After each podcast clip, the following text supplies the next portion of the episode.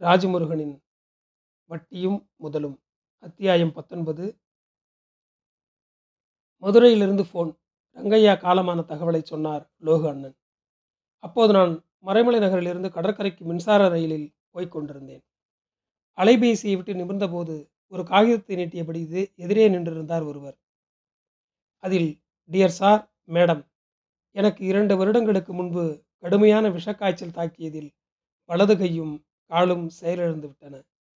இதற்கான ஆபரேஷனுக்கு தங்களால் முடிந்த பண உதவியை செய்து உதவவும் என அச்சிட்டிருந்தது. அவரது வலது கையும் காலும் உடைந்து தொங்குவதைப் போல ஆடிக்கொண்டிருந்தன நான் ஒரு பத்து ரூபாயை எடுத்து நீட்டினேன். வாங்கி கொண்டவர் தயக்கமாக சிரித்தபடி சார் சார் நீங்கள் சினிமாக்காரரா? என்றார். மொபைல் உரையாடலை வைத்து யூகித்திருக்கிறார் போலும். பதில் சொல்லாமல் பார்த்து கொண்டிருந்த போதே தன் இடது தோளில் தொங்கிய பையிலிருந்து ஒரு நோட்டை உருவி நீட்டினார். நோட்டு முழுக்க கவிதைகளும் பாடல்களும் புரட்டிவிட்டு நல்லா இருக்குங்க என அவரிடம் கொடுத்துவிட்டு பீச் ஸ்டேஷனில் இறங்கினால் பின்னாலேயே கெந்தி கெந்தி வாசல் வரை வந்து விட்டார். சார் சின்ன வயசுலேருந்தே கவிதை எழுதுவோம் சார். இன்னும் நிறைய பாட்டுங்க எழுதி வச்சுருக்கேன் சார். நீங்கள் மாடனாக கேட்டாலும் எழுதி தருவேன் சார் என்றார் பரிதவிப்பாக. அவருக்கு என் அலைபேசி என்னை தந்துவிட்டு திரும்பும்போது ரங்கையாவின் ஞாபகம் வந்தது. மதுரையில் நண்பர்களோடு நான் தங்கியிருந்த மொட்டை மாடிக்கு எதிர் மொட்டை மாடியில் தான் தங்கியிருந்தார் ரங்கையா. மீனாட்சி அம்மன் கோயிலுக்கு பக்கத்தில் அர்ச்சனை தட்டு கடை போட்டிருந்தார். அதிகாலையில் குளித்து முடித்து பட்டையும் கொட்டையுமாக அவர் கோயிலுக்கு கிளம்புவதே ஜெகஜோதியாக இருக்கும்.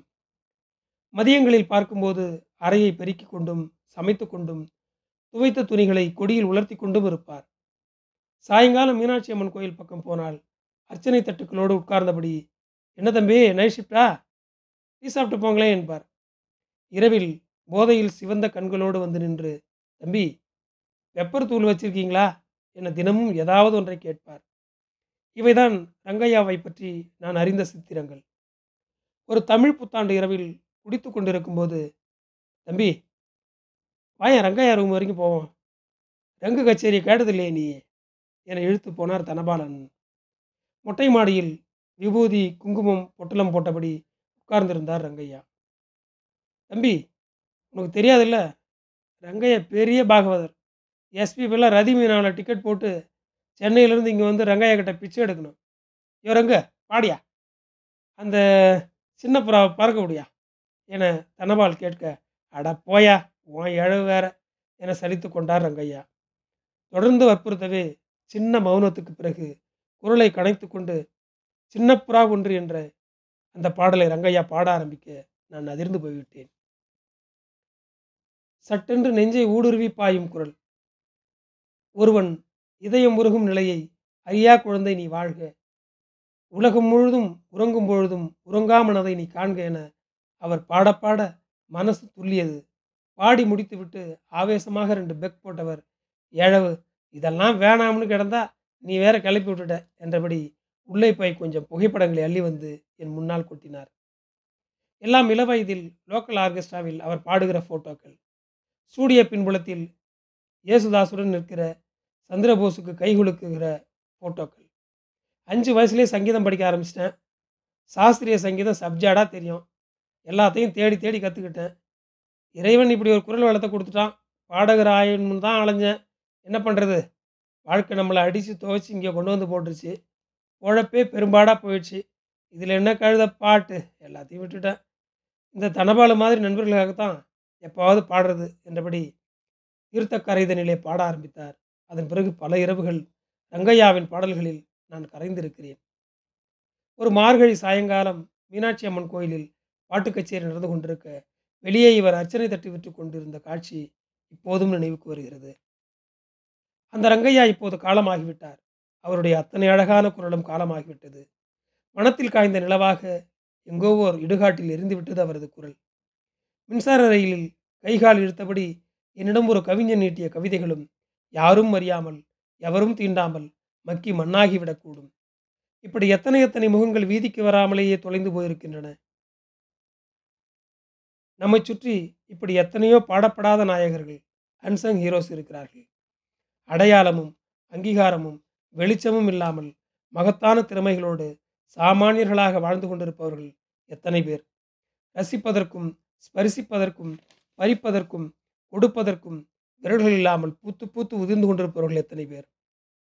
வசீகர குரலை வைத்துக்கொண்டு ஒயின் ஷாப்பில் சாராயத்துக்காக யாசகம் செய்து பாடிக்கொண்டிருப்பவர்களை பிரமாதமான நடனக்கலையை மூட்டை கட்டி வைத்துவிட்டு குடும்பத்துக்காக கூரியர் பையனாக அலைபவர்களை அற்புதமான ஓவிய திறமையோடு சோத்துக்கும் சொற்ப காசுக்கும் சுவரில் சின்னங்கள் வரைந்து கொண்டிருப்பவர்களை பெரிய எழுத்து திறமையை முடக்கி போட்டுவிட்டு பொருளாதார சுமையில் கக்கூஸ் துடைப்பானுக்கு விளம்பர வாசகங்கள் எழுதி கொண்டிருப்பவர்களை கிரிக்கெட்டில் இந்திய அணி வரைக்கும் போகிற எல்லா தகுதிகளும் இருந்தும் முடியாமல் திருவனந்தபுரம் எக்ஸ்பிரஸுக்கு சிக்னல் போட்டு கொண்டிருப்பவர்களை இணைய தமிழில் வியக்க வைக்கும் மென்பொருள்களை கண்டுபிடித்துவிட்டு வெளிப்பட முடியாமல் அலைபவர்களை ஏராளமான நடிப்பு திறமை இருந்தும் ஏதேதோ அலுவலகங்களில் குப்பை கொட்டி கொண்டிருப்பவர்களை அனுதினம் படா எவ்வளவு பாடாத நாயகர்களை கடந்து போகிறோம் நாம்?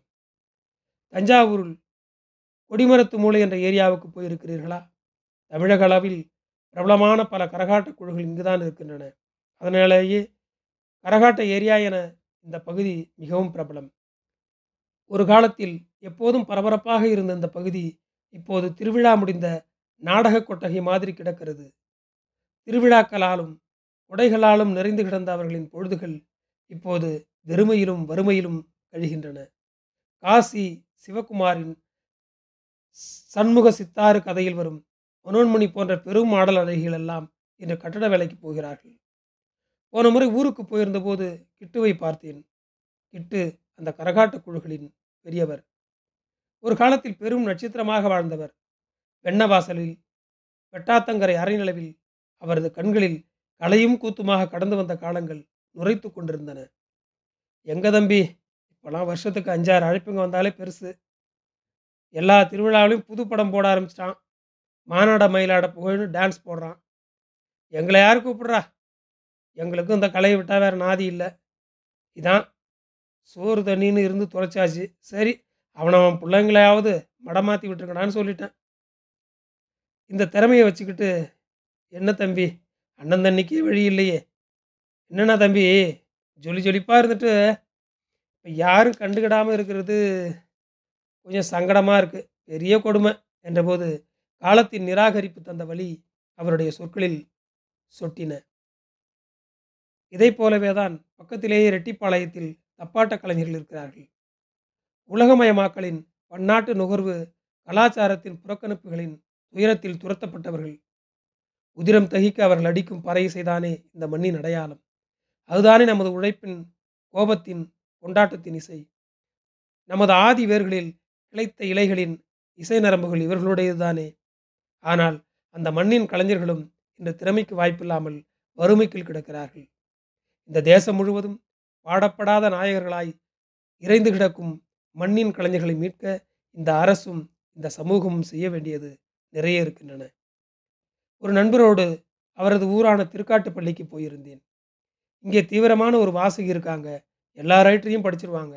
விகடனில் ஒன்று விடாமல் படிச்சிருவாங்க. நீ வந்து பார்த்தினா சந்தோஷப்படுவாங்க என்றபடி ஒட்டுக்கட்டு வீட்டுக்கு அழைத்து போனார். சமையல் கட்டிலிருந்து புடவை முந்தியில் கை தொடுத்தபடியே வந்தார் அந்த பெண். எங்களை பார்த்ததும் அவருக்கு அவ்வளவு சந்தோஷம். தனக்கு பிடித்த எழுத்தாளர்களை பற்றி தடதடவென பேசிக்கொண்டிருந்தவர் சட்டென உள்ளே சென்று திரும்ப வந்த தயக்கத்துடன் கொஞ்சம் பேப்பர்களை எடுத்து வந்தார். நான் கூட கதையெல்லாம் எழுதுவேன். குடும்பம் குட்டின்னு வந்துட்ட பிறகு அப்படியே நிறுத்திட்டேன். எழுதினாலும் இங்கே யார்ட்டையும் காட்டுறதில்ல. ஏதோ நீங்கள் வந்தீங்களேன்னு தந்தேன் என்றபடி ஒரு சிறுகதையை கொடுத்தார். அதை வாங்கி படித்து பார்த்தால் எனக்கு மிகவும் ஆச்சரியமாக இருந்தது. நிஜமாகவே அது ஒரு நல்ல கதை. ஏங்க ரொம்ப நல்லா இருக்குங்க என்று சொன்னேன். தேங்க்ஸுங்க என்றார் சமையல் அறையை திரும்பி திரும்பி பார்த்தபடி. அங்கிருந்து திரும்பிய வெகு நேரம் அவர் கண்கள் மிடுங்க வாசலில் நின்ற சித்திரம் அழியவே இல்லை. இன்னும் ஆயிரம் ஆயிரம் மனிதர்களிடம் இருக்கின்றன. நம்மால் வாசிக்கப்படாத ஆயிரம் ஆயிரம் கதைகள். நன்றி.